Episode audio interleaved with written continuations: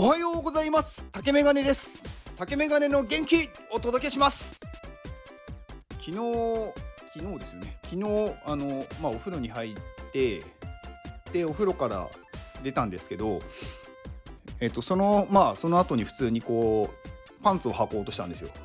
でそしたらちょっとよろめいてしまったんですね。でその時に足が違うところに入ってしまって、そのパンツので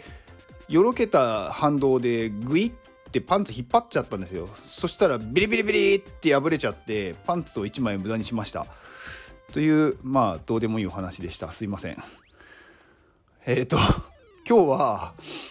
ですね、ちょっと暗い話かもしれないので、ち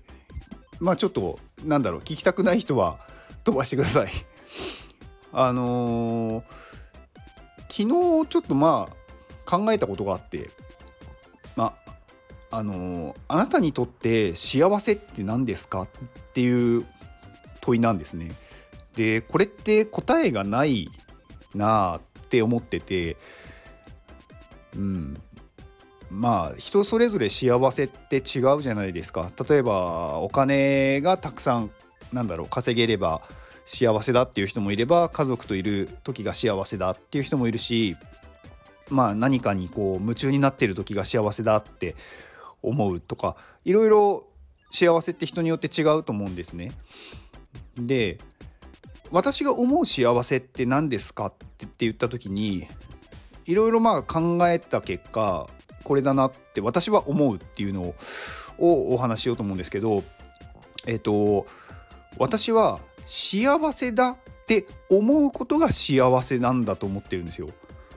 だから私の場合、いろんなその状況、周りの環境とかそういうものではなく、自分が幸せだって思うことが幸せって思ってます。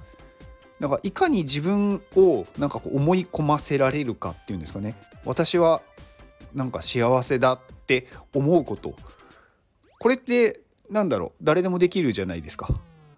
誰でもできるっていうとちょっと違うのかもしれないんですけど、辛い状況でも私は今幸せだって思い込めば幸せになるんですよね。で今日ちょっとお話ししたい暗い話っていうのが、それを考えてた時に前に読んだ本で夜と霧っていう本があるんですね。でこの本は誰とか何の本かっていうと、著者の人はビクトール・フランクルっていう人で、この人はオーストリアの精神科医の人なんですよ。でこの話って、実はなんですけど、ホロコースト、ナチスドイツによるユダヤ人の大量虐殺ですね、第二次世界大戦の時のホロコーストの生還者の人の話です。このビクトール・フランクルっていう精神科医の人が、この人ユダヤ人なんで、ナチスドイツに、連れて行かれて、でそういう収容所に入れられて、このホロコーストを、体験した人なんですけど、もう今からもう何年、60年ぐらい前、もっと前かな、1946年に出版されてるんで、もう70年以上前ですねの本なんですけど、この本は本当に考えさせられるなって思う本です。あんまり詳しく言うと多分かなり重い内容なので、さらっと言うと、そのホロコーストで何が行われていたのか、そして自分がどういうことを受けたのか、でそれを自分の、目線もそうなんですけど、精神科医の目線から人々の心の変化とか、人間がこういう状況になった時にどういう行動をするとか、そういうのを、綴ってる本です。で本当に、ひどい、人間ってこんなにひどいことができるのかっていうぐらいひどいことを受けていたり、周りにそういう人をずっと見ていた人の話で、その中の話ですごくいいって言ったらあれかもしれないんですけど、言葉、有名な言葉がこの本にはいっぱい詰まってて、私もすごい感銘を受けたんですけど、その中のちょっと何個かご紹介しますね。まずは、人はこの世にはもはや何も残されていなくとも、心の奥底で愛する人の面影に思いを凝らせば、ほんの一時にせよ至福の境地になれるということを私は理解したのだっていう言葉があって、人間はどれだけ辛い状況にあっても、愛する人、この人の場合は愛する人なんですけど、奥さんですねの面影をこう思い出すと幸せになれると。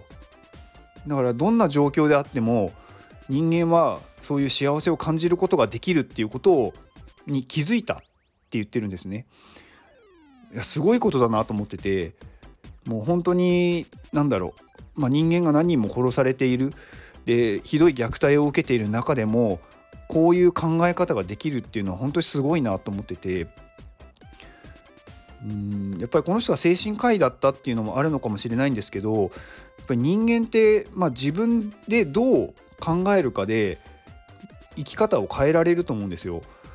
で、人間のいろんなことを、体をこう拘束されたりとか、何かこう殴られたり蹴られたりってされても変えられないものっていうのがあると思って、でこれもこの本の中にあるんですけど、人は強制収容所に人間をぶち込んで全てを奪うことができるが、たった一つ与えられた環境でいかに振る舞うかという人間としての最後の自由だけは奪えないって言ってて、いやすごいなって思ったんですよね。 いろんな辛いことがあっても人間としてどう思うか、どう考えるかっていうことは誰にも奪えないと。だから思い込んでるっていうか、何かをすごく強く思ったりとか、幸せだって思うこととか、誰かを思い浮かべるっていうことはもう誰にも奪えないって言ってて、本当にこの状況でそんな考え方ができるんだなっていう、すごい感銘を受けた本でした。でやっぱり人生をどう生きるかっていうのは最後まで自分で決めるしかないんですよね。だから辛い人生だって思って生きてる人は結局自分でそれを辛い人生として受け入れてるんですよ。だから幸せな人っていうのは自分の人生はすごく幸せだってやっぱり思うことで人生は幸せになると思うんですね。だからどんなに辛い時でも自分が幸せだ、辛いっていうのもそれを辛いって思わないようにするっていう努力だったりとか思い込みによって人間は幸せになれるので、自分を変えられるのは自分だけってよく言われますけど、やっぱり人生を幸せにするっていうのは自分しかできないんですよね。ちょっと話が脱線してきてしまったようなので、今日はこのぐらいにしようと思うんですけど、この夜と霧っていう本は本当に考えさせられる本だと思います。読んだことある人は分かってるとか知ってると思うんですけど、読んだことない人はちょっと心が弱い人は読まない方がいいかもしれないです。ものすごい描写がきついものなので、興味があったら読んでみるといいと思います。はい、では今日これを聞いてくれているあなたに幸せが訪れますように。行動の後にあるのは成功や失敗ではなく結果です。だから安心して行動しましょう。あなたが行動できるように元気をお届けします。元気